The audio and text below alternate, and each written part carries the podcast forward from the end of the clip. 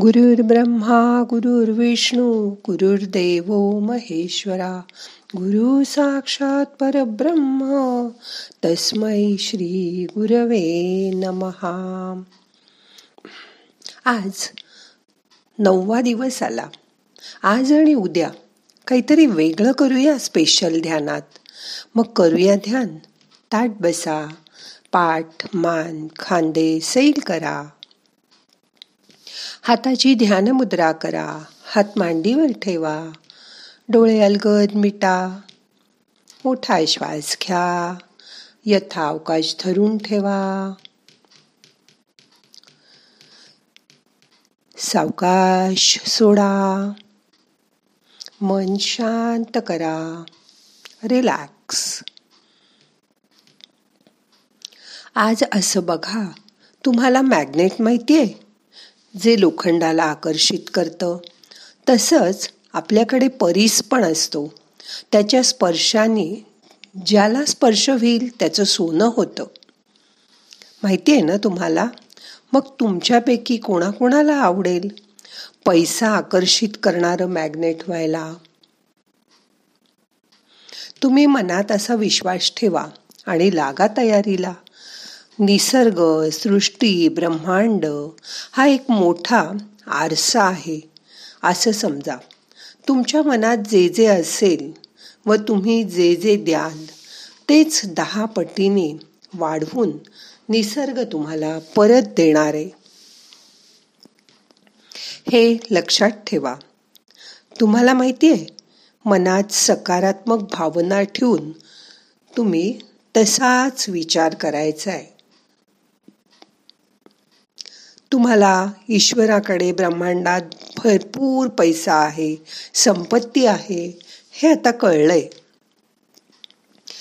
खूप लोकांना असं वाटत असतं की तुम्ही पैशावरच लक्ष फोकस करता तेव्हा तुमच्या मनातील आध्यात्मिकता कमी होते.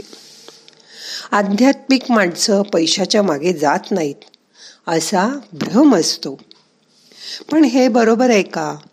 कारण भारतात आध्यात्मिक गुरु पैसा जमवत नाहीत पण यासाठी ते लोकांकडून डोनेशन घेतात. कारण त्यांना त्यांच्या संस्था चालवायच्या असतात. देवळात सुद्धा बघा. देव पैसे मागत नाही पण देणगीसाठी पेट्या ठेवलेल्या असतात. त्यात पेट पेट्यातील धनातून सगळे खर्च भागवले जातात. धनत्रयोदशीला आपण धनाची पूजा करतो. लक्ष्मी पूजनाला आपण माता लक्ष्मीची पूजा करतो. कारण आपण लक्ष्मीलाच पैशाच्या रूपाने आलेली बघतो कुबेराकडून. हा तर देवांचा सावकार आहे धनको आहे. आता विचार करा पैसा प्रथम तयार कसा झाला असेल? कधी आला तुमच्या मनात हा विचार? करन्सी म्हणून पैसे कसे वापरले गेले असतील?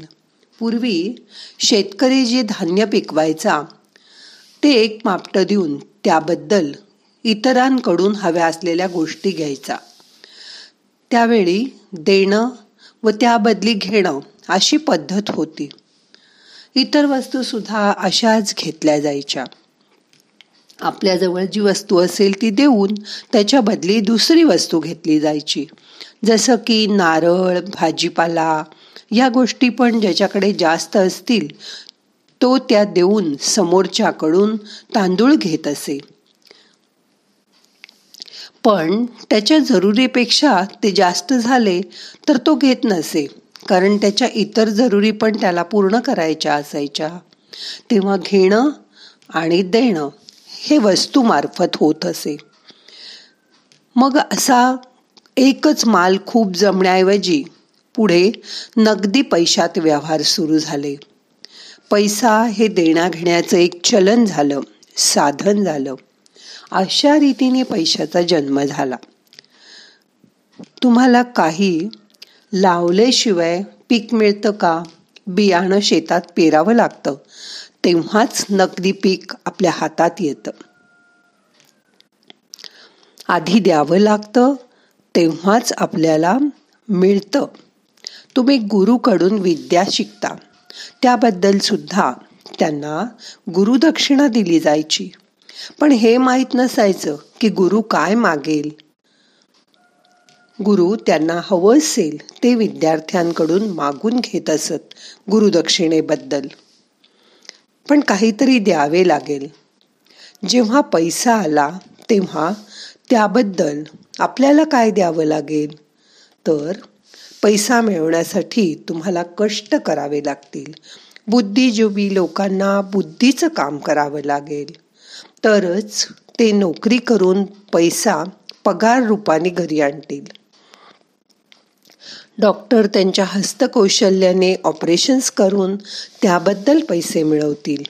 इंजिनियर वेगवेगळे बिल्डिंग रस्ते पूल बनवून त्यांच्या ज्ञानाचा पैसा करतील. मग ज्यांच्याजवळ पैसा आहे तेच डॉक्टर इंजिनियर होण्यासाठी पैसा खर्च करू शकतात.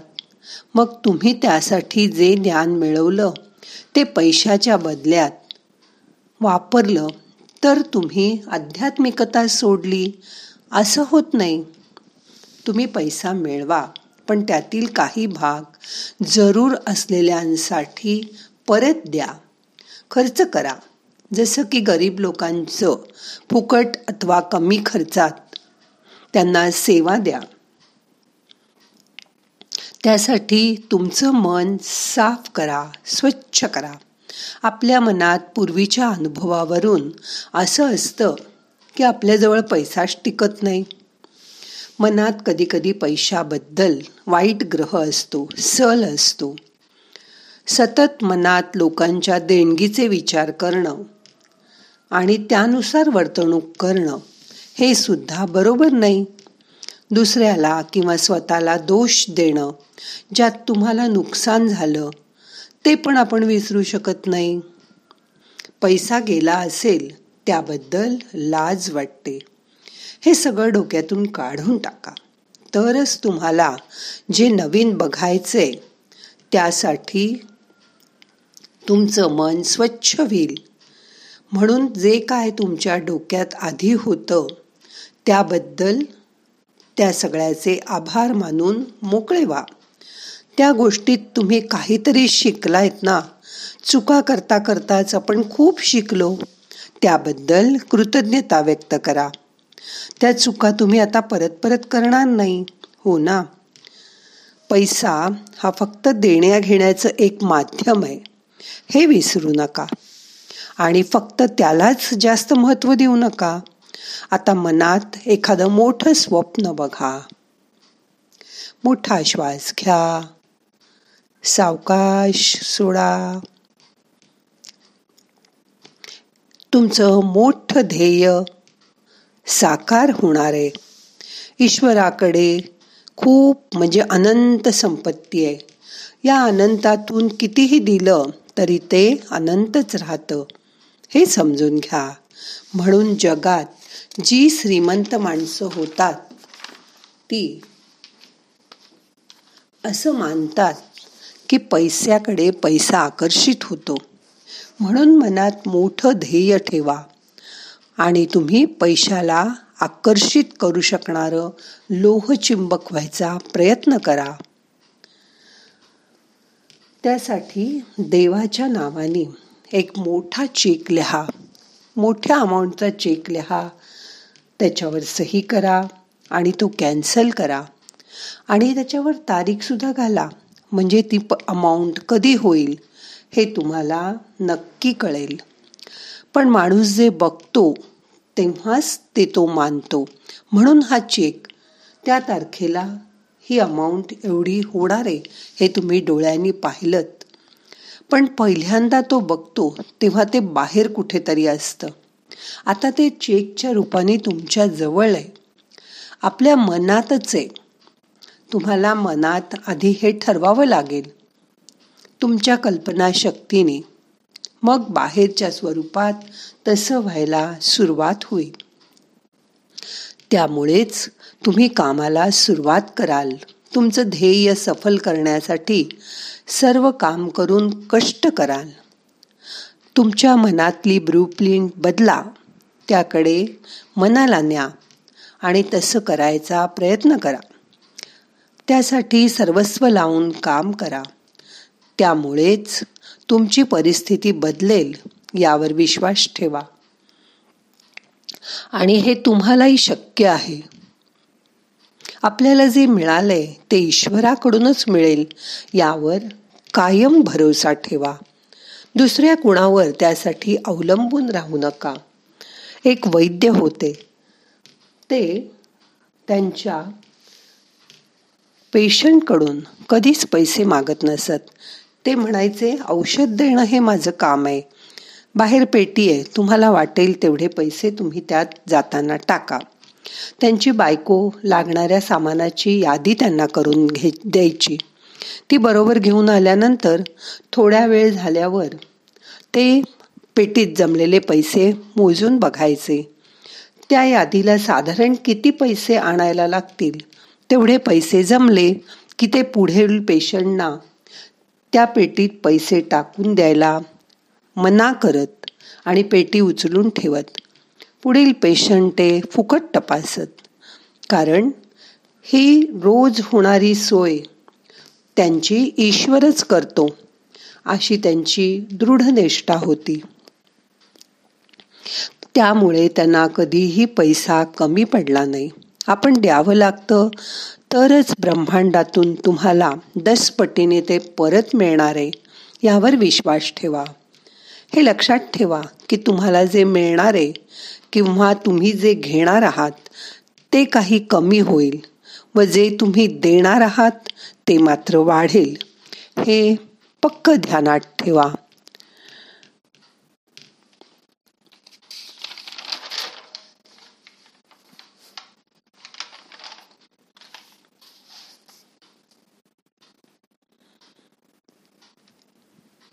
मग तुम्ही काय द्याल आणि काय घ्याल याचा आता विचार करा. तुम्ही ज्ञान द्या तुमचं ज्ञान वाटा पण ज्याच्याकडे ते आहे तोच दुसऱ्याला देऊ शकेल म्हणून तुम्ही आधी ज्ञान मिळवा. समजा तुमचं वजन तुमच्या चांगल्या आहार पद्धतीने दहा किलो कमी केलं तर तसंच दुसऱ्यालाही कमी करायला शिकवा. म्हणजे तुम्ही काहीतरी देऊ शकाल. तुम्ही जे ज्ञान घेतलंय समजा योग शिकलात तर दुसऱ्याला तो शिकवा आणि द्यायला सुरुवात करा.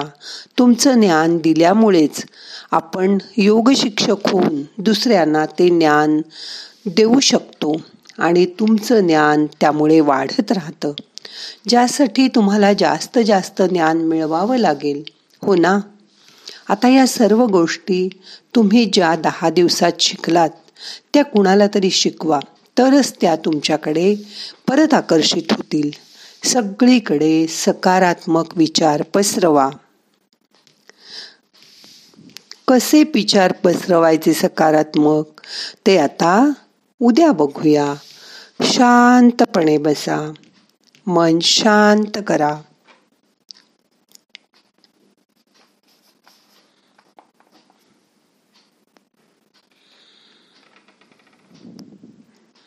आता मन शांत झालंय. रिलॅक्स